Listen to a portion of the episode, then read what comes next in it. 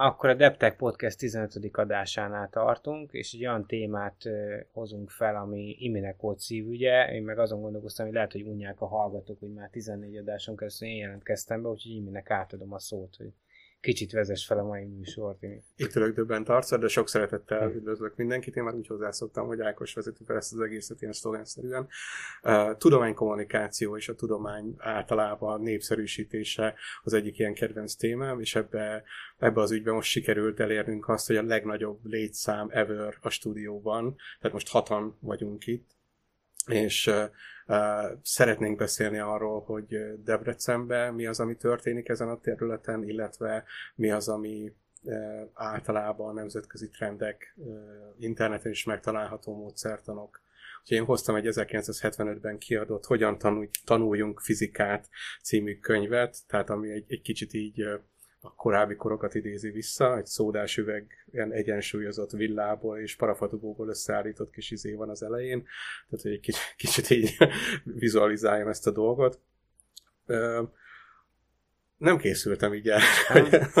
Hát egyébként, hogyha már Debrecen, Debrecen és a nemzetközi dolgoknál tartunk, ugye itt van velünk Kántor Kristóf, aki Szabolcs megyéből érkezett, és a tavaly a Debreceni Startup héten mutatkozott be egy hardware és szoftvert ötvöző startup ötletével, és, és a Magyar Innovációs Szövetségben is, Startup Campusnál is, az Input programban is voltál ilyen tudományos nagykövet a diákság felé, illetve ugye itt van velünk Soha Ferenc, aki a mindig elfejtem, csoportvezető, ugye? Szakmai, csoport. Szakmai csoportvezető az Agóra Tudományos és Élményközpontnál, úgyhogy veletek szeretnénk beszélgetni a tudományos ismeretterjesztés miben létéről és hogyanjáról. Körülbelül rólunk úgy szok, tudták már, akik hallgattak eddig minket, hogy milyen területen foglalkozunk, tehát én ilyen HR, humán tréning területről jöttem, Ákos, a startupok, innováció, Botond, ugye mérnöki tudományok és a multinacionális világ, Viktor pedig a full programozás és az IT, IT cégeknek, mint a, ahogy többen megerősítették, helyi IT celeb, most már hivatalosan is, hogy ha magatokról mondanátok egy-két mondatot, hogy mi az, amit érdemes tudni rólatok rövid egymásra mutogatás után. Rólam leginkább ugyanúgy a startup és innováción belül belüli tevékenységek jellemeznek, és ezen felül nyilván projektjeim során alkalmaztam programozást és egyéb informatika valamilyen, valamint alapszintű elektronikai berendezéseknek a tervezését. Bár nem szoktunk ilyenre kitérni, de azért a te esetedben szerintem fontos lenne, hogyha mondjuk egy életkor is elhangzana. Elnézést, nem akarok ilyen szegregálni ilyen tényleg. Középiskolás vagyok jelenleg, végzős, és 17 éves. Elnézést, már csak így az eredményeire találtámasztandó, tehát egy le a kalappal ehhez kapcsolódva. Mi dolgoztunk együtt egy, egy olyan online hackathonon, ami a Covid-dal kapcsolatos, sőt, kettőn is vagy a második, a második, bocsánat, tehát hogy dolgoztunk együtt olyan online nemzetközi hackathonba, ahol a Covid-dal kapcsolatos fejlesztéseket lehetett bevinni projektként. Egyébként ilyen szempontból minden tiszteletem a mostani fiatalságnak. Tehát nekem egy-két céggel ezelőtt volt olyan főnököm, aki 18 éves volt. Tehát... Hát akkor még lehet nem sokára Viktor, Viktor főnöke is. Egy még év egy év, egy év, ezt ki kell válni, egy kéz. Igen. Feri, te bemutatkozol, akkor egy picit. Igen, veled kapcsolatban, hogy jöttünk fölfelé a lépcsőn a stúdióba, elhangzott, hogy még mindig az atomkiban vagy. Sziasztok! Hát én itt a, a Debreceni Egyetemen informatikus fizikusként tanultam. Már akkor több hallgatótársammal tudománynépszerűsítéssel is foglalkoztunk, megalakítottuk a Magyar Fizikus Hallgatók Debreceni Egyesületét, Ebből lett a Döfi, sok helyen, sok fesztiválon népszerűsítettük a, a fizikát, majd amikor megépült az Agóra, Tudományos Élményközpont gyakorlatilag az intézményesült, és utána tanulmányaim, illetve igen, tanulmányaim után ott kezdtem el dolgozni, úgyhogy ott már több mint öt éve húzom az igát. Különböző mm, előadásokat, ilyen nagy ismeretterjesztő showműsorokat készítünk, az ottani csapatot vezényelem, a különböző laboroknak a, a csapatvezetőit, illetve a robotikát vittem be, mint, mint olyan területet az agórába, és ott kezdtünk elég komoly felkészítésekbe, aminek már elég nagy eredménye is vannak. Mint például? Ugye olyan negyedik éve tartunk, ötödik éve különböző robotika szakköröket, különböző szinten, kluboknak hívjunk őket, és tavaly a fiainkkal megnyertük a Magyar Ifjúsági Robotkupának a menekítő, vonalkövető menekítő számát, ami azt jelenti, hogy kvótát szereztünk az Európa és Világbajnokságra. Az Európa bajnokságra tudtunk kimenni, és ott a németek, az olaszok és a horvátok mögött a negyedik nemzet lettünk. Idén pedig megvédték a címüket a fiúk, úgyhogy ismételten ott vagyunk mind a két eseményen és hogyha engedi majd a, a, a helyzet, a, a helyzet, akkor, akkor mind a kettőre szeretnénk elmenni. Szuper. Gyakorlatilag te a hobbitból élsz most. Igen, azt szokták mondani, hogy akinek a hobbija, a munkája az, az, a, az a legszerencsésebb, úgyhogy én is ilyen szempontból szerencsésnek érzem magam. Szuper.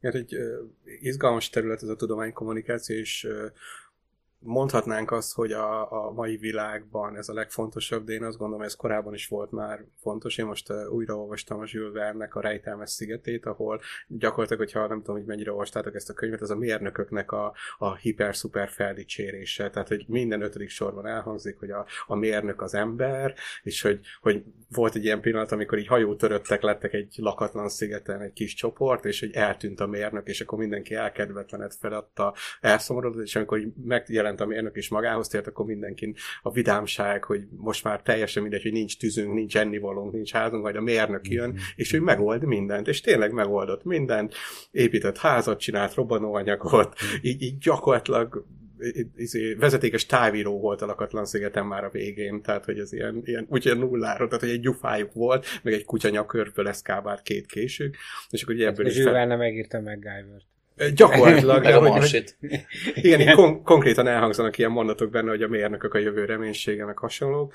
Tehát, hogy volt már, volt már ennek olyan időszaka a tudománykommunikációnak, tehát ez az egész könyv ez arról szól, hogy hogy kell a semmiből nitroglicelin robbanóanyagot csinálni, szappant főzni, téglát égetni, vasat olvasztani, tehát, hogy itt szépen, szépen leírja ezeket a különböző módszereket, és hogy megint egy ilyen egy ilyen óriási felfutása van ennek. Én nem, nem nyúltam visszábra, mint öveges professzor Magyarországon. Tehát, hogy én azt gondolom, hogy nem tudom, hogy kinek van még ez meg. Nézek Kristófra, és hogy... Szomorúan bólogatunk, hogy mennyire öregek vagyunk már. Igen, hogy... Viszont én épp Kristófot akartam megszólítani, nekünk volt egy érdekes beszélgetésünk pont a generációk különbségéről ezen a területen is, hogy itt is mondta, hogy, hogy azért lenne fontos a tudományos ismeretterjesztés, vagy akár az Agóra által is képviselt ilyen, hát mondjuk non formális pedagógia, lehet így nevezni, nézek felére.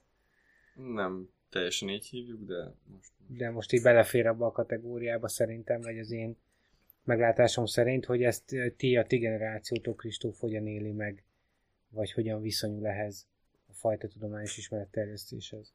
Lényegében a közösségi platformok kezdve a Facebook-tól megjelenésével egyre, egyre kisebb teret kapnak a tudományos ismeretterjesztő rovatok. Nyilván aki keres, azt talált, vannak, meg nagyon jó kezdeményezések vannak erre, köztük, mint például ez a podcast is, de hogy a legtöbb sajnos sokkal kevesebb ember szólít meg, mint a, a mainstream tartalmak, és ennek érdekében szeretnék, vagy szeretnénk közösen egy olyan dolgot létrehozni, ahol mi, mint nagykövetek, lényegében hidakként üzemelnénk, hogy van egy, egy fiatal ZY generációs tehetség, aki azt mondja, hogy nekem van egy, egy tök jó célom, nem muszáj, hogy, hogy innovációs ötlet legyen, elég egy cél, és akkor annak érdekében a már tapasztaltabb, több kapcsolattal, mm, másfajta gondolkodásmóddal rendelkező emberek, azok el tudnak mondani, hogy figyelj, összekötlek vele, egy próbát tegyetek.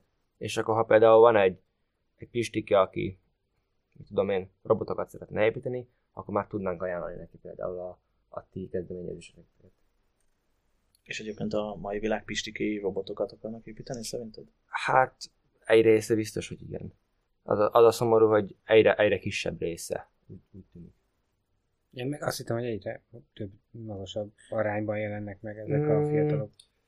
Szerintem inkább az van, hogy akik, akiket ez érdekli, azok, azok egyre szélesebb spektrumban kezdenek el gondolkodni tudományterületekről, hogy hogyan lehetne problémákat általánosan megoldani, ilyen innovatív mindsetet kialakítva, viszont én úgy érzem, hogy a mi generációnkban a legnagyobb teret azok mégis elhódítják a mainstream tartalmak a szociális médiákon.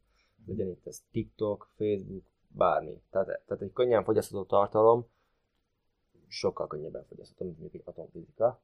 Azt, Jó, nekem, nekem akkor most meg kell jegyeznem, hogy van egy Gárolan nevű srác a TikTokon, 50 ezeren követik egyébként, és ő mondjuk nem tudományos, de pénzügyi ismereteket ad át ilyen 15 kötője 30 másodperces videóban, és ilyen irgalmatlan jó. Egyébként, tehát ő nagyon populárisan közelíti meg a pénzügyi témákat is, hogy miért lett Ronaldónak annyi a lábának a biztosítása, mint amennyi, vagy hogy mennyi pénz az, és akkor ez ilyen, tud- tudjátok, ez ilyen 200 millió euró mondjuk, nem tudom, ilyen horribilis összegek, és akkor, hogy ebből mi mindent lehetne venni, vagy hogy ez mekkora nagyságrend, meg volt ilyen, nem tudom, Jennifer Lopez, nem tudom micsodája, és szóval, hogy ilyen nagyon populáris oldalról fogja meg ezt a pénzügyi tudatosságot, meg a pénzügyi oktatást, és ez egy, egyébként egy veled egykorú srác, egy ilyen, azt hiszem 18-19 éves, Szóval, hogy vannak erre példák a TikTokon is, ezt csak azért mondtam el. Nyilván egy kicsit más-más szegmensére látunk rá a társadalomnak. Ugye van ebben egyfajta kettősség, hogy én azt látom, hogy ugye alapvetően a fiatalok, vagy legalábbis az a generáció, aki egy kicsit fogékonyabb, vagy az a réteg, aki egy kicsit fogékonyabb, egyrészt problémát szeretne, valamilyen problémát szeretne megoldani, viszont nem mindenki érdekelt magában az eszközfejlesztésben konkrétan. Tehát magában a robotikában. Tehát mondjuk úgy, hogy magasabb szinten, magasabb szinten szeretnek problémát megoldani például a robotokkal, de hogy a, a robotok tényleges programozását, az alacsony szintű programozást, azt például nem annyira szeretnek foglalkozni vele, mert hogy ez egy sokkal összetettebb, aprólékusabb és, és kevesebb látványos eredménnyel kecsegtető dolog. Ugye, mint például a szoftverfejlesztés egy ti- tipikusan ilyen terület, ugye vannak is vannak több rétegei, és ugye a leglátványosabb az a réteg, aki a frontendet, tehát az, azt a feladatot, amivel a felhasználó találkozik, azt építi előre kész eszközökkel, és akkor abból ugye létrehoz egy látványos valamit, míg a mögöttes részt, a backendet, tehát azt a részt, ami az üz- üzleti logikát, az üzleti problémát ténylegesen megoldja, tehát maga az eszközt, azt nem szívesen fejlesztik annyira lelkesen. És hány mém van erről? Igen. Backend, frontend témában. Igen, hamar akarnak sikerélményt. Tehát, Igen, valami Ezt hasonlót látok én is. is? Ö, igen, bár ö, itt azért szét kell választani azért a korosztályokat is, ö, ilyen szempontból. Nyilván a, a kisebbeknél ott hamarabb kell ez a fajta sikerélmény, tehát az, hogy most több órán keresztül programozunk valamit, és még a robot nem mozdult meg, akkor hamar el lehet az érdeklődésüket veszteni.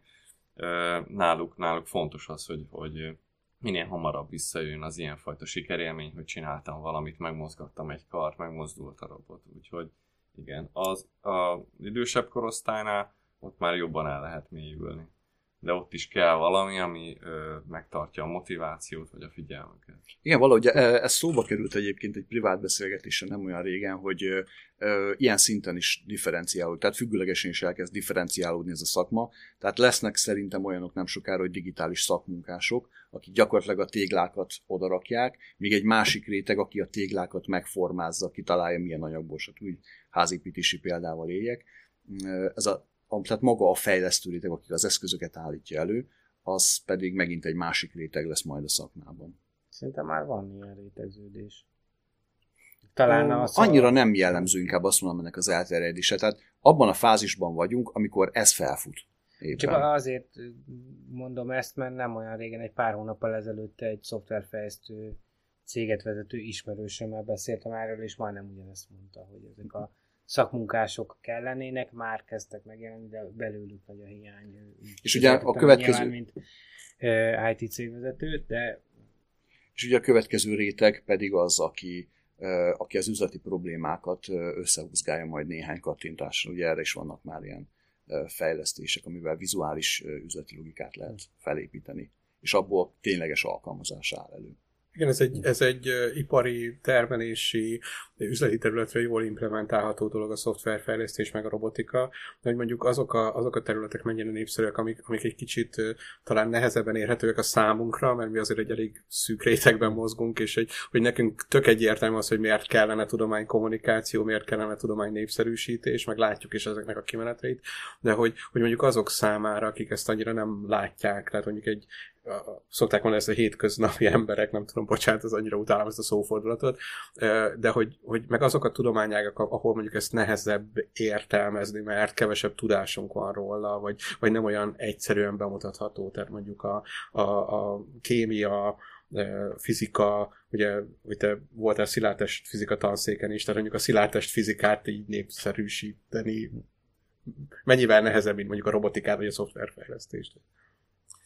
Igen, a robotika ilyen szempontból nagyon fejlődik, és maga a, a, a, a, az a, azok a szettek, amikkel be lehet mutatni, a, vagy a gyerkőcöket lehet fejleszteni, az különböző cégek, például Lego jó voltából, az nagyon előre haladott, és már olyan csomagokat kínálnak, amivel nagyon gyorsan összeépíthető egy, egy robot, és nagyon gyorsan programozható. Ez a mi időnkben nem volt meg.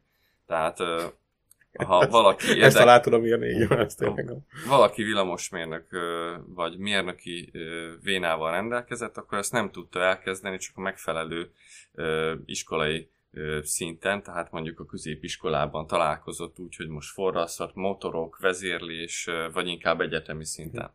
Na ez, ezekkel a szettekkel, ezekkel a robotépítő szettekkel már ott járunk, hogy még az első kiadott az ilyen 10-20 éves korosztály közötti, de most már a 7 éves korosztályban, mm. sőt már az óvodában olyan mm. szetteket lehet venni, tehát amit a, a legóra ö, lehet rakni, egy kis érzékelő, egy kis motor, és ott ilyen kis mágneses ikonokkal össze lehet kapcsolni, és már érti, hogy mit csinál, nem kell semmi komoly ö, kézügyesség, ö, ö, robotépítés, ö, csak maga mondjuk a legózási ismeretek, és már össze tud építeni belőle egy kis versenyautót például. Közben mi összemosolyogtunk ki, mivel mert mi ketten elég határozottan bábáskodtunk abban a pillanatban, amikor a Debrecen Egyetem Szőmény óvoda pedagógiai karának az első ilyen digitális eszközök az óvoda pedagógiában kurzusának a, az ötlete felmerült, és ezt végigbeszéltük, hogy ezt hogyan lehetne tartalommal feltölteni, és ez, szerintem ez egy ilyen nagyon büszkék lehetünk rá pillanat volt, mert valljuk be, az, hogy egy óvodás gyerek már tud kezelni egy tabletet, ez már nagyon-nagyon-nagyon elterjedt dolog, már mennyivel nem ritkaság számba megy, és hogy azon a tableten ne csak TikTokot nézzen, bár nem tudom, hogy óvodáskorban TikTokot néznek-e, hanem tényleg valamit tanuljon, és valami, valamit alkotni tudjon, arra ez egy nagyon jó lehetőség, hogy a, az óvodapedagógusok oldalával is meg legyen a tudás, meg a képessége erre. Én most egy kicsit így kinéznék Kristófra, mert ugye most elhangzott a részedről, hogy a, a mi fiatalabb éveinkben ez még nem volt meg, vagy korábban ez nem volt meg, hogy, hogy egy belépő szet legyen, egy belépő bázis legyen, hogy Kristóf gyakorlatilag te már ebbe nőttél bele. És ne haragudj, te azért mondom, hogy én mindig óvatos vagyok az ilyen korosztályos izékkel, de hogy, hogy uh, ugye neked már ezek élmény szinten jöttek, ahogy, ahogy a tudás, hát, tanulás. meg, hogy élmény szinten. Igen, bocsánat. Mi, mi volt, mi volt az első találkozásod ezzel az ilyen műszaki világgal? A Lego robotok szintjén. Vagy bármi, mi, mi, igen, én, mi volt az első ilyen Fiatal koromban legóztam, még nem a robotokkal, hanem még a hagyományos legókkal, illetve a technikekkel. Ö, aztán későbbiekben voltak ilyen próbálkozások, kinél nem, hogy ö, pici motorokra rákatjuk az elemet, és akkor valami de király, mondjuk ventilátort csináltam belőle, hmm. kis hajót, kis autót, ami tök kezdetleges volt. De valamilyen szinten ez, illetve az, hogy nekem édesapám az műszaki beállítottságú, illetve hmm. ilyen területen tevékenykedik, az megalapozta azt, hogy ez, ez engem is érdekeljem, illetve milyen kocka. és amellett, hogy megtanultam így valamilyen szinten az alapjait az elektronikának, engem mégis inkább jobban érdekelt a szoftverek világa, hogy tök jó, hogy van egy, egy motorunk, amiben tudunk mondjuk ventilátort csinálni, és ez forog egyszer az óramutatóval megegyezőleg, egyszer az óramutatóval ellenkezőleg, vagy bármi ilyesmi, de engem inkább azok a dolgok hogy lehet ezeket felprogramozni, hogy parancsolni tudjunk nekik. És igazából, igazából innen jött. Maga. És itt mi volt az első élményed, amire itt tudsz emlékezni, hogy ilyen területen? Az első ilyen programozással kapcsolatos, hát nyilván megkezdtem C++-ben is a programozást. Nem egy tipikus kezdőnyelv mondjuk. Abban kezdtem el, és akkor voltak ezek a nagyon alap dolgok, hogy rajzoltassuk ki a képernyőre, nyilván a Hello World, az ugye mindenkinél az első. Később voltak ilyen, ilyen, ilyen basic számláló dolgok, hm. mert hogy alapvető dolgok nem a programnyelvben, tehát nem a basicben, hanem C++-ban ugyanúgy, csak hogy ilyen számoljuk ki a háromszögnek a harmadik oldalát, a területét, mm. kerületét, stb. stb. ilyesmik voltak, és akkor utána szerettem volna ezt valahogy ötvözni, mert én nagyon-nagyon sok mindenbe belekóstoltam, kezdve a Photoshoptól, a videóvágáson, nagyon alap játékfejlesztéseken át mindenbe, és akkor azután jött az, hogy szeretnék valamilyen kézzelfogható olyan dolgot csinálni, amit ténylegesen a magamért tudhatok, és akkor kezdtem el az innovációval foglalkozni, és ez volt az a hely, ez volt az a hely ahol így ötvezni tudtam a eddig megszerzett tapasztalataimat. És akkor forrott ki igazából, hogy így, így ez az az ág, amivel szeretnék foglalkozni, mert annyira, annyira széles spektrumban közelítünk meg problémákat, hogy igazából ha valaki megtanulja, hogy hogyan építse ki magában ezt az innovatív gondolkodásmódot, akkor azt az élet legtöbb területén tudja alkalmazni. Ez, ez így igen, ez egy izgalmas kérdés, ugye a tudomány, tehát ugye, ugyanúgy, mint az iskolának, hogy van az úgynevezett elsődleges tanterv, hogy bemegyünk az iskolába, megtanulunk írni, olvasni, számolni, de hogy van a másodlagos tanterv, hogy megtanulunk közösségben viselkedni, utasításokat elfogadni, hierarchiát követni, ilyesmi, hogy végül is a tudomány kommunikációban is megvan ez a másodlagos, amit, amit te most említettél, Kristóf, szerintem szuperül összefoglaltad, mm. tehát én is gondoltam, csak nem tudtam volna ilyen jól összeszedni, hogy, hogy megtanulsz problémákat megoldani. Csak uh, én szerintem, és ez nem tudom mennyire lesz egy erős vagy nem, hogy nem másodlagosnak kellene lennie, hanem azon, uh-huh. azon a szinten kellene, hogy legyen, mint a lexikális tudásoknak a megtanulásával, vagy a logikai képességeknek az elsajátításával. Mert oké, okay, hogy Pistike nagyon jó programozó lesz, de lehet, hogy nehezebb fog magának állást találni, mert nem, nem rendelkezik olyan szintű beszédkészséggel, hmm. olyan szintű kapcsolatépítési dolgokkal. Valahogy így ezeket össze kéne így foglalni, egy, egy kalap alá venni, és akkor I- igen. Tehát a jelenlegi tantervnek, vagy jelenlegi tanmenetnek az egyik szerintem hiányossága az, hogy jellemzően a lexikális tudásnak a bemagalására megy rá, és ez gyakorlatilag az iskola megkezdésétől a diploma igen. át, átvételéig, ez gyakorlatilag így van. Én találkoztam olyan programozóval, aki úgy diplomázott le, hogy gyakorlatilag szinte majd, hogy nem egy sort sem kódolt fizikailag. És ezt meg lehet így csinálni sajnos. A... Nekem viszont a másik oldalról ez a kérdésem, pont az agóra kapcsán, és ezt most szülőként kérdezem, hogy az én egyik gyermekem az nagyon sok időt eltöltött az agórában, egy különböző robotika, meg egyéb foglalkozásokon, és szerintem az az a hely, ahol de cáfolj meg, vagy, vagy érts velem egyet majd, majd ezt meglátjuk a végén. Szóval, hogy a, a hagyományos iskolarendszer most ugye van, ez ülünk a padban, meghallgatjuk, hogy mi van, bemagoljuk, stb. És hogy mondjuk ott van a, a mondjuk egy ilyen agóra típusú, most ez, de bármit mondhatnék, amilyen mondjuk úgy tudományos ismeretterjesztő, akár táborokat, vagy bármit mondhatnék, ahol az van, hogy szabadság van abban, hogy hogyan oldják meg a problémát, kicsit ilyen projektmenedzsment szemlélet van, hogy ki tud mit hozzátenni, tehát hogy a gyerekek egy kicsit ezt a csapatmunkát megtanulják, ez mennyire tudatos a tudományos ismeretterjesztésben, hogy mint pedagógiai módszer, most teljesen mindegy, hogy most robotot programoznak éppen, vagy szilárd testeket lögdösnek egymásnak, vagy, vagy mit csinálnak, tehát hogy de hogy maga ez a szemlélet, ez mennyire tudatos e, ebben a koncepcióban. Nagyon jó, hogy visszaugrottunk, én is szerettem volna uh, még, még ebben egy kicsit beszélgetni nagyon fontos, és mi is próbálunk ebbe az irányba menni. Ami, ami még nagyon fontos az, hogy nem lehet mindenkinek mindent ugyanúgy, ugyanúgy tanítani. Mert más, más az érdeklődése, más a motivációja, akár robotikán belül. Tehát tényleg elég sok gyerek volt már nálunk, több száz, aki vagy klubban, vagy egy hetes táborban robotikát tanult, és elég gyorsan lehet látni azt, hogy hogy ki melyik részét szereti a robotikának. Tehát valaki, valaki az építését szeretné, szeretne minél gyorsabban fizikailag alkotni vala, valamit, és van egy kisebb része a gyerkőcöknek, akik, akik pedig tényleg már, már a programozás része az, ami, ami, ami érdekli, és akkor ebbe hogyan lehet tovább menni, és a probléma megoldás az ilyenfajta módszer, mint ahogy nálad is volt. És hát nagyon nagy konzekvenciákat még nem tudok levonni, de, de azért például a, a versenyző csapat, aki, aki nálunk a, a, a magyar bajnokságot is megnyerte, az is, az is ezt a szemléletet vallja inkább, amit, amit te is.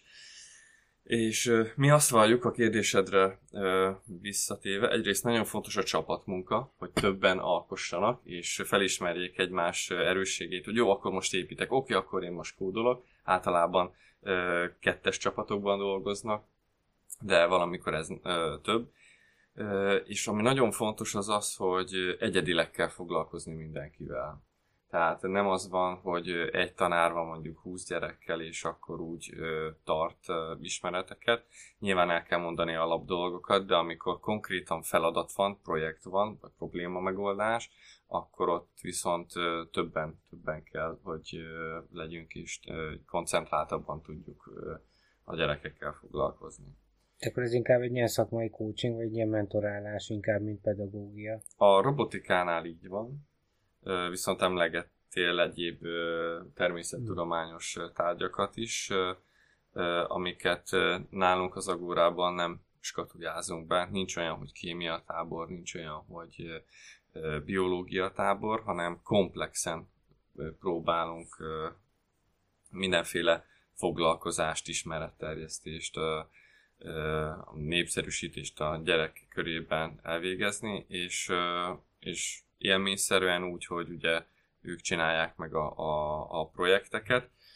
Népszerű nálunk az ilyen kutatós nyomozós, tehát valamilyen végeredménynek kell lennie, vagy az, hogy időre megcsinálni, vagy versenyszerűen, tehát a, vagy, vagy, a, vagy a csapatszellem nevében, de mindenféleképpen kellenek ezek a, a pluszok, amivel, amivel észre sem veszi, jól érzi magát, és beépülnek a, a megfelelő ö, természettudományos elemek a tudásával. Uh-huh. Uh-huh. Volt uh, én szeretnék Kristóftól kérdezni valamit egy rövid felvezető után, hogy mikor volt uh, otthon a First Lego League itt Debrecenben? Egy óriás, két vagy három éve, bocsánat, az most... Hát, lehet, hogy már négy. Szerintem 2016-ra Igen, hogy uh, ugye ez, egy, ez a legnagyobb legórbot programozó nemzetközi verseny, én ott zsűritag voltam, ugye mit kerestem ott a nulla programozói vagy mérnöki tudással, ugye ez volt a lényeg, hogy három egyforma területen bírálták ezeket a projekteket, egyrészt ugye a mérnöki tudásra, megépítés, leprogramozás, másrészt az, hogy az adott témához milyen erősen kapcsolódik, akkor a víz volt, tehát a környezetvédelmi szempontok, ezt hogy gondoltál a csapat, és a harmadik pedig az, hogy működik működött együtt a csapat. És ez egy külön, ugyanolyan nagyságrendben bírálandó tétel volt, és itt, itt lett volna ez a kérdés, ami kicsit hozzád, Kristóf, illetve hozzád Botond és Viktor. Ugye Kristóf, te most látod ezt a, felvetetted ezt, hogy milyen fontos, hogy azokat a dolgokat, amik, amik így másodlagosnak lettek nevezve, azok, azok ugyanolyan szinten legyenek kezelve, csapatmunka, kommunikáció, ugye innováció, és hogy, hogy te látod most ezt a bemenetet, ti pedig a munkátokból, munkahelyetek keitekből eredően látjátok a kimenetet, hogy ez milyen fontosság. Szerettem volna visszakanyarodni is ide egyébként, így az eddigi témákat hmm. kicsit összefoglalva. Csak hogy vegyük sorra mondjuk egy, egy átlag, egy teljesen átlagos pistikének a napját. Bemegy az iskolába, tanul valamit, ének, rajz, erkölcstan, tesi, tesi, tesi, rengeteg olyan órákat, ami, ami hasznos, és ugyanolyan fontos kéne legyen, de rengeteg olyan dolgot, ami szintén hasznos kéne legyen, nem tanítanak. Miért nem lehet bevenni mondjuk egy osztályfőnöki óra keretében mondjuk egy, egy brainstormingot? Miért nem lehet bevenni mondjuk uh, havi legalább egy-két alkalommal mondjuk egy, egy szabadulószoba látogatást, hogy ne feltétlen csak az legyen, hogy akik mondjuk műszaki bátottságúak, nekik van mondjuk egy lehetőségük, de mondjuk egy reál oldalra mondjuk lehet egy, egy sárikának előnyösebb az, hogy egy, egy könyvbe keres mondjuk kulcsszavakat, amivel ki lehet nyitni lakatot, mert van hozzá mondjuk sorolva egy szám. Egy Tehát, iro- irodalmi történelmi egy- szabaduló szoba. Igen, tehát bár, bármi, bármi olyan, Azt igen. Ez Bá- egy ezt majd vágjuk ki, Viktor, mindenképp. bármi, Ki ne menjen a netre. Tehát bármi olyan dolog, ami, ami elősegíti azt, hogy mint osztály, mint csapat, mint közösség tudjanak együtt gondolkodni. És hogyha visszagondolunk abba, hogy letudta ezt a napot, sokan úgy vagyunk ezzel, hogy legalább vége, vagy miért kell még 8. órán mondjuk bent, nem test, vagy bent lennem testnevelésen, hazamegy, és nem azt fogja ezzel, hogy kell előveszi mondjuk a hogyan tanuljunk fizikát, Bele 1974-ből. 1974-ből, hanem leül, és valami, valamit pihenni szeretne, és elővesz mondjuk például a TikTokot, elővesz a telefont, elővesz, elővesz bármit. És hogyha ezen a ponton tudnánk megfogni az embereket, hogy ismeretterjesztő módon tudjuk továbbadni tudományos ismereteinket, amire vannak jó kezd- kezdeményezések, de hogyha már egy, egy lefáradt agynak próbáljuk ezt bemagyarázni, akkor nyilván nem, fog, nem lesz rá olyan fogékony, mint hogyha mondjuk ezt az iskolában csapatszinten tanítanák. Plusz nem lesz meg az a közösségi élménye, hogy tök jó, most az osztályjal ezt megcsináltuk, elértünk valamit. Igen, elnézést, ha nem akarok közbevágni, csak gyorsan reklámoznám egy kicsit. Most eh, zajlik majd a FameLab-nek a magyarországi döntője, ezt a Szertár eh, podcastben Zsíros László reklámozta, és készültek interjúk, köztük egy, hát városon belül egy hajdúböszörményi eh, résztvevővel, Ecseri Boglárkával, tehát hogy, hogy egy kicsit így népszerűsítettem volna ezt is, hogy ezt erre is érdemes figyelni, tehát erre is vannak nagyon jó kezdeményezések tudománykommunikációban a fiatalokkal. Sőt, én Boglárkával versenyeztem az innovációs versenyen is, meg a kudiákon is. Akkor ez is egy szűk szakma. El- elég, elég szűk, és mind a, mind a két helyen dobogós, dobogós helyezéseket értünk el. Neki, neki van egy nagy díja és egy első díja, nekem pedig egy harmadik és egy első díjam, de innen is szurkolunk akkor neki a, a Fame-ben, és, és kívánunk sok sikert. Szerintem mindenki nevében. Egyébként Abszolút. mond, mondtad Ákos, hogy ez egy szűk szakma, és az a helyzet, hogy van néhány olyan civil szervezet, amelyik az ilyen kiemelten tehetséges diákokat próbálja megfelelő irányba terelni, kb. a top 1% 1%-át, de, de látszik, hogy egy kicsit ugyanazok a diákok vannak, járnak így közkézen, és megjelenik ugye ez a kudiák, ez a kutatódiákok országos szövetsége, a Magyar Innovációs Szövetségnek az ifjúsági ilyen innovációs versenye, akár az Inputnak is van valami hasonlója. Tehát van, van mondjuk 25 diák egyszerre az országban, aki tényleg ennyivel. 140 Oké. Okay. a kudiáknál körülbelül. Tehát van, uh, mondjuk egy évfolyamban van, van egy ilyen 20-25 diák, akik ennyivel kiemelkedőek, uh, és ők viszont, hogyha ügyesek, akkor, akkor akár egész jól meg tudnak ebből, de egész, egész jó Jól tudnak férnek túlnézni. Igen, igen, igen. És Igen. ö, Poton, Na Viktor, igen, csak hogy kéne 1400 diák, vagy 14 ezer. Hát vagy nem igen, igen, tehát a 9, 9 majd 10 millió magyarhoz képest ez a 140 az azért eléggé elenyésző sajnos. Igen, amit mondtad, hogy az 1 százalék, 1 százalék, hogy ez a szűk elit tudományos réteghez egy jó támpont, vagy egy jó, jó kisegítés, de hogy lényegesen több valaki kellene tudományos területen. Ugye mi sokszor beszélgetünk arról, hogy a szoftveres területen még csak-csak hagyján, de hogy a hardware Hát területen, igen, az tehát, egy sokkal szemen, vagy szerencsétlenebb helyzetben van, mert ott nagyobb a belépési költség, hogyha, hogyha valaki komoly hardware oktatásba akar kezdeni, vagy ilyen hardveres klubot akar csinálni. Um, egyébként, ami még hozzátartozik, hogyha most ezt ilyen nemzet, nemzetgazdasági szinten nézzük, hogy én voltam olyan kudiák táborban, ahol uh, az előttem lévő előadó az arról beszélt, hogy hogy lehet a legkönnyebben a világ külföldi nagy elit egyetemeibe bekerülni, és gyakorlatilag felajánlottak minden támogatást azoknak a diákoknak, hogy mindjárt érettségiztek, amúgy is már van valamilyen kutató munkátok, mi segítünk bejutni egy MIT-ba, egy Harvardba, egy Oxfordra, egy bárhová a Shanghai akármilyen egyetembe. Tehát, hogy, hogy ezt a néhány embert ennek nagy százalékát el is veszítjük, mert elmennek, és vissza nem jönnek. Jó eséllyel. Um, és egyébként megértem, hogy őszinte legyek. Itt inkább az a probléma, hogy az 1% 1%-ával nagyon sokan foglalkoznak, de valahogy a maradék 99,9-el az így... Itt szeretnék Hát kanyarodni Ákossal egy egyéb programra, amit szeretnénk megoldást nyújtani. Ugye ez a ö, tudománykommunikációban, mint mondtam, hogy nagyköveti szerepet per hidakat töltenénk be, hogy a generációs szakadékok között össze tudnánk kötni a, a lényegében a kapcsolatot. Tehát, hogyha van mondjuk egy ö, 17 éves Pistike, meg van itt mondjuk mellette egy, egy 40 éves, nem tudom, legyen Ferenc, A... Mondjuk. István, István, akkor Pisti kell felnő, akkor István. Hogy legyen István. Öm, akkor, hogyha azt mondja, hogy ő szeretne például, nem tudom, ebből a például a robotikával foglalkozni, akkor egyből tudnánk neki ajánlani az a, egy olyan tutort, mentort, aki már ö, első kezdből meg tudja nézni azt, hogy hol tart a gyerek, egyénileg foglalkozni vele, és hogy, mint hogy az előbb mondtad, hogy ne az legyen, hogy az egy százalék, egy százalékja az, az lehetőségeket jut, hanem hogy szélesebb spektrumban, szélesebb körben tudnánk ezt elterjeszteni, legalább egy olyan 5-600 ember, hanem több elérhetné ezt. Tehát itt ne az legyen, hogy neki tök jó, mert hogy ő egyébként ezzel foglalkozik x ideje, meg ő már benne van ebben, mert valahol mindenki elkezdte. És hogy nyilván kicsiben kell kezdenünk, de hogyha már a kezdeti dolgoknál ott van mögöttük egy, egy valamilyen szervezet, aki azt mondja, hogy figyelj srác, én hiszek benned, és, és csináljátok ezerrel, mert, mert jól mit csináltok, akkor, akkor abból csak jó dolgok lehetnek. Itt egy saját példa, hogy ezek a, ez a szervezet nekem első körben az input volt még egy, Ú, egy évvel ezelőtt. Kristóf, azt megkérdezhetem, hogy most hol tanulsz? Azt mondtad, hogy gimis vagy, de ez egy klasszikus gimnázium, vagy Ez egy klasszikus gimnázium, Szabolcs-Szatmár-Bereg megyében, és jelen, jelen állapotban én magántanuló lettem. Aha. Annak érdekében, hogy valamilyen szinten a vírushelyzet is, de a vírushelyzet az a leg... Általában mindenki magántanuló volt, igen.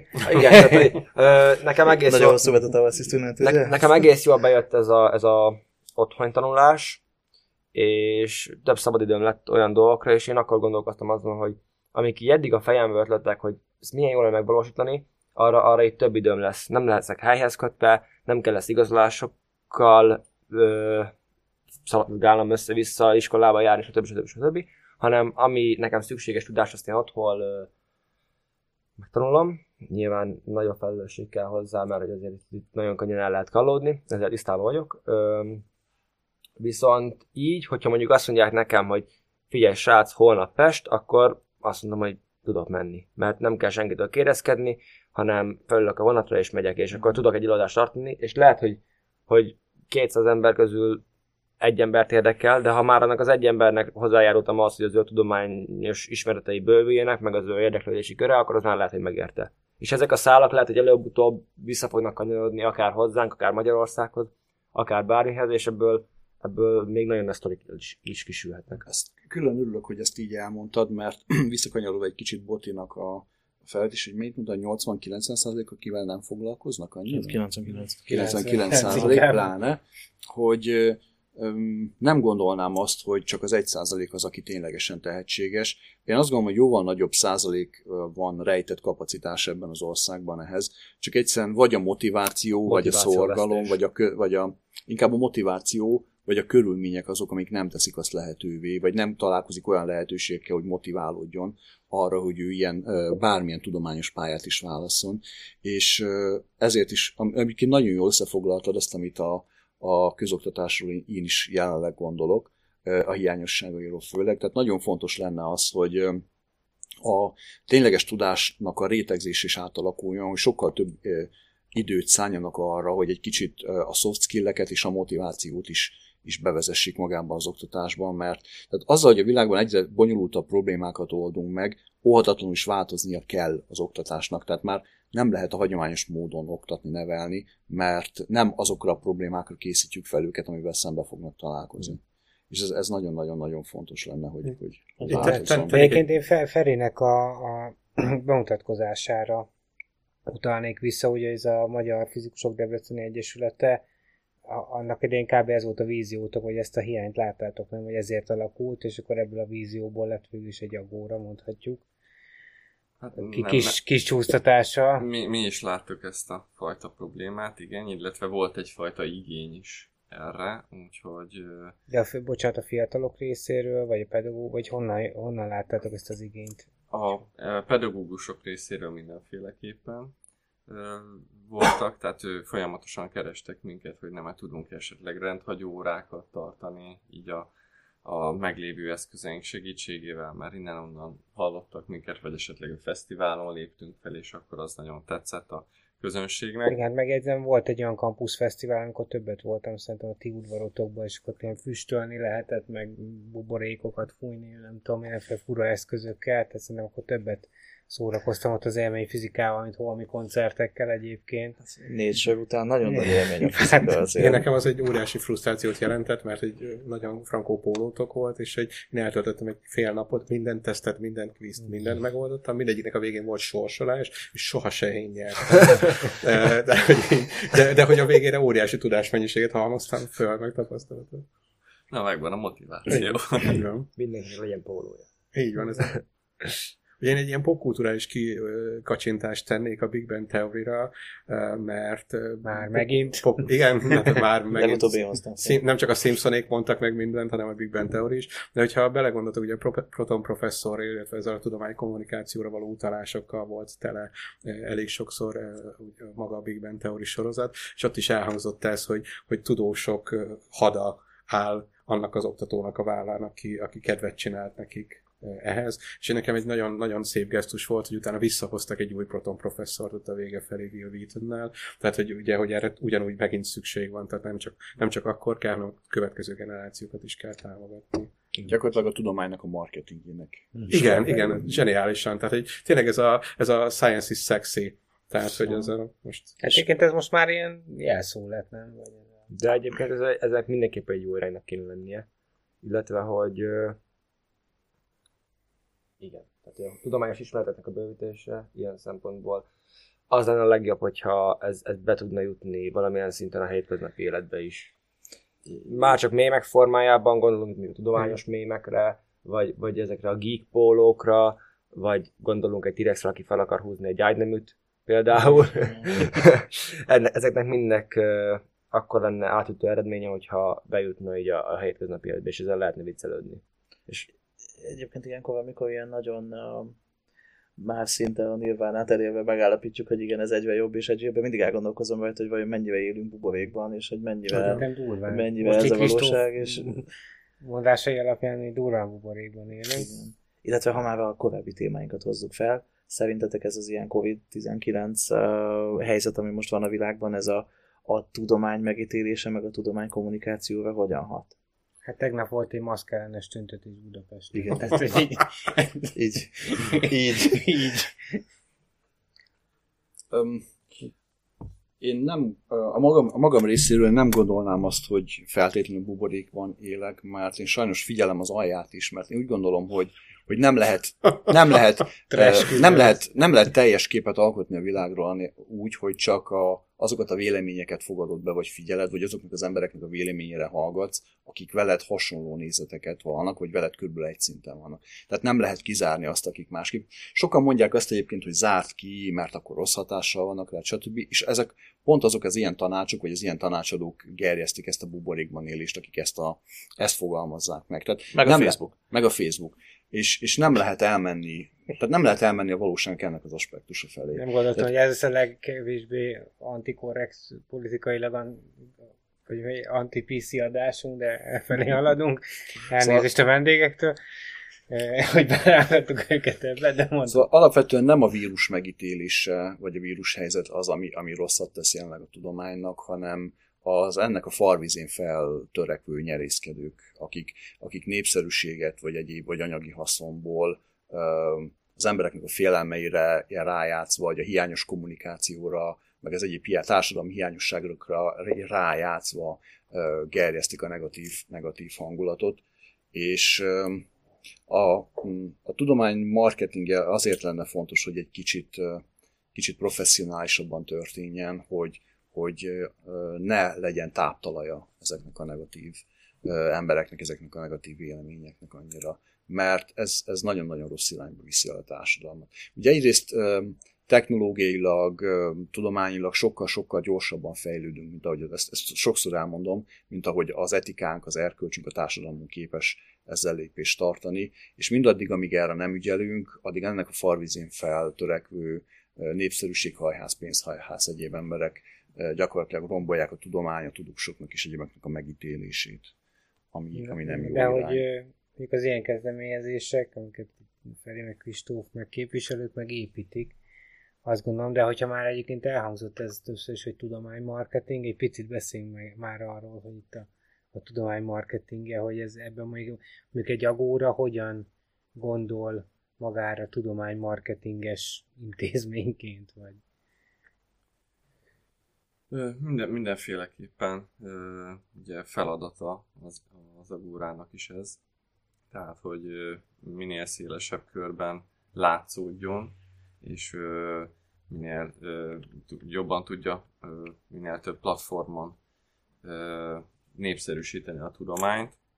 Egy kicsit a, a Covid helyzetre tekintünk, akkor itt nekünk is meg kellett állni, mert ugye maga a fizikai élmények azok, amik nálunk nagyon sok szerepet játszanak a normál működésben, és akkor egy kicsit át kellett alakulnunk, és digitális felületre kellett jobban koncentrálnunk és összpontosítanunk, és itt mindenféle módon és platformokon a maga ezt a fajta a népszerűsítést online formára a, hozni, mind a klubokat, mind pedig a, a magának a mm, tudomány népszerűsítésnek a videóit, kísérleteit, stb. Úgyhogy ez egy hirtelen lépés volt, nem reméljük, hogy most nem kell még egyszer ebbe a, a, az irányba menni, viszont szeretnénk mindenféleképpen fenntartani ezt. Uh, hozta a vírus helyzet mi? Mit, mit hozott a vírus helyzet? Hogy nekünk is azért ilyenfajta módon azért el kellett magyarázni azt, hogy, hogy mi is történik, tehát hogy a kisebb gyerkőcök is megértsék, hogy miért van az, hogy, hogy ők ott, otthon maradnak, és megértsék azt, hogy vannak ezek a mm, láthatatlan kórokozók, tehát nem látjuk, mégis ott van, és mennyi gondot tud okozni ebben az irányban, és természetesen léptünk, és próbáltunk minél több helyen megjelenni, elmondani ezeket, a közösségi higiéniának a fontosságát, ha más nem, akkor ezt gyakorlatilag van egy ilyen hozadéka ennek a szituációnak, hogy nem csak a Covid helyzet idején, hanem, hanem anélkül is fontos lenne az, hogy a higiéniára az enyémre és közösségi szinten is így vigyázzunk. Úgyhogy nehéz, nehéz ilyen szempontból ez a helyzet. Különösen úgy, hogy ugye pontosan a, a kontaktokat a tanárokkal, illetve a diákokkal is el, elveszítjük, és talán ami a, a legrosszabb hatása az az, hogy, hogy szociálisan lehet, hogy egy kicsit visszafejlődnek ilyen szempontból a, a diákok, ezért meg kell nekik, tehát olyan csatornákat kell keresni, ahol ha otthon nagyon sokat vannak a gép előtt, megtalálják ezeket az impulzusokat. És nagyon sok fel el tudnak kalandozni, mert hogyha valaki gép elé ül, akkor ott van mindenféle vagy telefonon játszadozik, akkor TikTok és egyéb olyan dolgok, amik, amik elvonják a figyelmét, és, és meg kell lenni ezeknek a csatornáknak is. Úgyhogy ezeket Mm. Ezeket is próbáljuk természetes, természetesen építeni, de nehéz. Ezt a fajta, amiről beszéltünk, problémákat, hogy, a, hogy az iskola az e, oda szeretnék kicsit vissza menni, meg Kristófnak az egyedi helyzetére, hogy magántanuló egyedül otthon úgy érzi, hogy, hogy jobban halad. Sok ilyen gyerkőccel találkoztunk, akik magántanulóként elég sikeresek voltak, viszont, és nagyon sokan szeret, úgy gondolják, hogy nem biztos, hogy jó az oktatás, és ők is szeretnék ezt, de, azért a régi rendszernek is vannak hozadékai, és, és amiket ők nem gondolják, de azért mind szociálisan, mind miért kell ezenben lennem, miért fontos ez, ezt ott konkrétan nem látják, de, de közben is azért olyan tudást szereznek a, közösséggel, és ezeken az órákon is, most nem akarok példálozni, ami nagyon fontos. Hogyha a First Lego League-ra utalunk egy kicsit vissza, akkor kezdetekben egy nagyon sikeres csapatunk volt, aki, aki probléma megoldásban az asztalon robot tökéletesen működött. De ez a verseny is már felismerte azt, hogy, hogy nagyon fontos az, hogy a, a gyerekek nem csak kockuljanak, hanem legyen egy projekt. Azt a projektet járjanak utána, dolgozzák ki, és azt adják elő. És ebben a úgymond kockák nem járnak élen, mert nálunk is voltak ilyen problémák, nem tudták úgy kifejezni magukat, nem volt jó az előadásmód, nem, nem, nem érződött a csapatszellem. És következő évre már, már pontosan tudták, hogy hogyan készüljenek, mint készüljenek, és fejlődtek. Tehát lehetett látni ezt a fajta fejlődést. Úgyhogy mindenféleképpen fontos az, hogy ha valaki mondjuk magántanuló is lesz, vagy úgy gondolja, hogy ezzel szeretne foglalkozni, akkor nagyon fontos az, hogy könyvet olvasson, hogy legyen irodalom, történelemi vonatkozásokban is tudja kapcsolni mindig azt, hogy éppen mit csinál. Ez is nagyon fontos, és ezt is hangoztatjuk az agórában. Egy másik témát is nyitná, nyitnék, mégpedig azt, hogy nem Magyarországon is, és a többi európai és egyéb országokban is látszódik ez a fajta probléma, az, hogy a, az, az az oktatási rendszer, ami 20-30 évvel ezelőtt működött, az a felgyorsult világban már, már teljesen más, hogy kell, és új fejlődnie kell. És pontosan ezért mi is belekezdtünk egy Erasmusos pályázat kapcsán, három plusz Science Centerrel, csehekkel, lengyelekkel és görögökkel, egy olyan projektbe, ahol Science Centerek együtt dolgoznak tanárokon, tanárokkal, és olyan projekteken dolgozunk, ami, ami az előbb is elhangzottak, tehát, hogy komplex tudást adjanak, probléma megoldást, csapatban dolgozva kelljen valamin szabadulniuk, vagy, vagy, vagy végigmenni egy, egy interaktív botanikus kerten, vagy robotikát tanuljanak. Különböző programokat dolgozunk ki, és ezeket pedig egymás országaiban, nyilván az aktuális országnak megfelelő, nem mindenkinek megvannak a saját tapasztalatai, ezeket megpróbáljuk beépíteni, különböző iskolákba is elvinni, tesztelni, és a legjobbakat pedig gyakorlattá ajánlani és tenni. Úgyhogy ez, ez sajnos a Covid kicsit megállította, de, de folyamatosan dolgozunk ilyen projekteken. Ugye, izgalmas dolog ez, hogy mondtad, hogy érdemes történelmet is tanulni, vagy akár irodalmat is. Ugye ezt, ezt szerintem megerősíti az is, hogy elindult jó pár éve a STEM mozgalom. Nem tudom, Boton mennyire jól ejtem ezt. De STEM, tudom, teljesen. STEM. Science, Szuper, technology, így van. És akkor most nem emlékszem, hogy pontosan hova került be az A betű, tehát az art, a STEM, azt hiszem. Igen, Steam. Steam. Igen.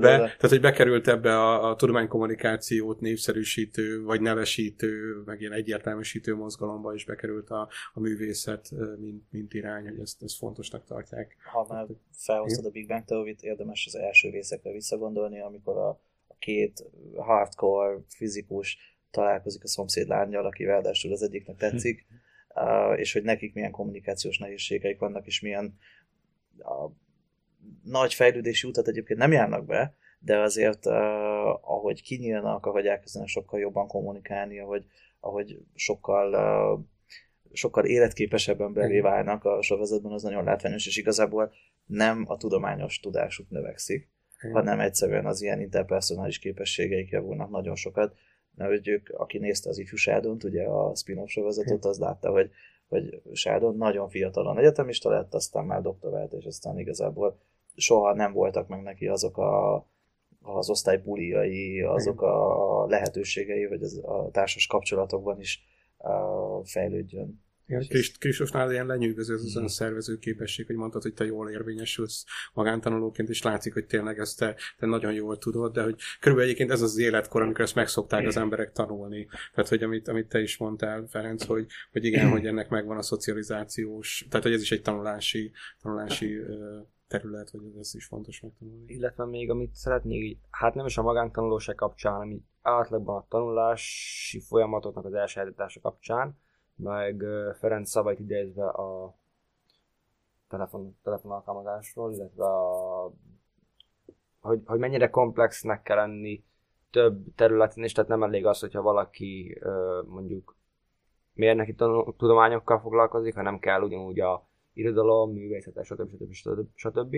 hogy ö, ténylegesen jó az, hogyha néha elszakadunk ezektől, bármennyire is hangzik az én számból ez furcsán, hogy mondjuk az informatikától elszakadni, de ha belegondolunk a mai világban lényegében, lényegében kiborgok vagyunk, mert van egy, van egy, egy olyan eszköz a kezünkben, ami 024 nálunk van, és ebből akár függőségek is alakulhatnak nyilván, bármilyen irányba, telefonhasználat, számítógép használat, stb. stb. stb.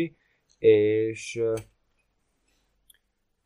és jó az, hogyha az ember tudja ezt, ezt tudatosan kezelni, és mellette mondjuk ugyanúgy eljár olvasni, eljár közösségekben, mondjuk mikor társadalmi, társasági esemény van, akkor nem a telefon nyomkodja, mert azért ezek, ezek ö, ezeket észre tudjuk venni magunkon is, illetve a társadalmunkon is, hogy például vannak olyan társasági rendezvények, mondjuk baráti összevetelek, akár, akár randik, stb., ahol nem is egymást nézik a felek, hanem igazából a, a telefont nézik és hogy van, van ennek is létjogosultsága, de, de meg kell találni a balanszt a kettő között. Meg, Science Life Balance. Igen. Meg ami még egyébként nagyon fontos, hogy ez, ez a pénztárcádra is kihatással van, hogy, hogy hogyan tudsz a szakmádon kívüli dolgokat megszerezni, mert ha valaki valaha egy, egy kocka területen, saját példámat tudom felhozni, tehát én ugye informatikus vagyok, ha ezen a területen valaki vezetői pozíciót szeretne betölteni, akkor rohatatlan, hogy felszedjen olyan skilleket is, olyan tudást, ami nem része a mainstream informatikai szaktudásnak. Tehát sok cég elküldi... sok szóviccet mondani. Hát igen, ez hasznos egyébként, ez, ezt félig meddig, hát nem öncélúan találtam én ezt ki, hanem egy, egyrészt azért jó, hogy fárasztom vele nyilván a többieket, de általában a kollégák absztrakciós képességét szoktam vele fejleszteni. Tehát amikor már beleállnak ebbe, akkor a gyors asszociáció, az absztrakciós készségük nekik is fejlődik, és egy jobb kódot írnak általában sokszor. De mindegy, nem erre akartam kitérni, hanem um, tehát az, hogy ilyen skilleket felszedsz, az ugye hatással lehet a fizetésed, mert sokkal nagyobb esélyed van egy vezetői pozíciót, vezetői állást megszerezni, mert onnantól kezdve, hogy te egy kocka területnek a vezetője vagy, egy csapattal dolgozol, már nem a szakmádban fogsz elsődlegesen tevékenykedni, hanem ö, odafigyelsz a projektnek a menedzselésére, kommunikáció a felsőbb szintekkel, bizniszsel, ö, vigyázol a csapatodnak a dinamikájára, kicsit a lelki világukra is, és ezt tehát sok cég elköveti azt a hibát, hogy a legjobb szakembert ülteti be vezetői pozícióba, aki sokszor a legnagyobb kocka is egyébként, és akkor szétesik alatta a projekt, széthullik alatta a csapat, ez nem, nem ritka. Úgyhogy ezért is nagyon fontos, hogy ha, ha valaki szintet szeretne lépni a szakmájában, akkor ki kell lépni a szakmájának a, a szűk keretei közül.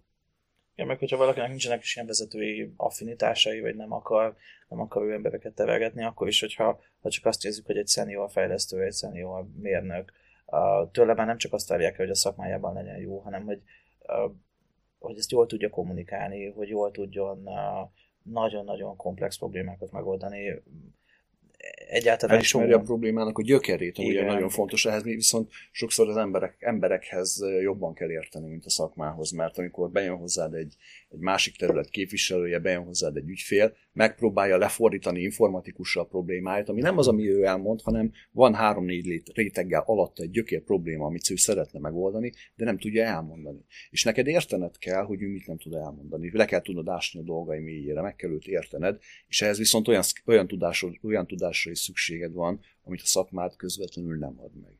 Tehát képzelőelő, empátia, az adott szakterületre való rálátás, vagy, vagy egy kicsit utánolvasás, és ezeket, ezeket fel kell szedni.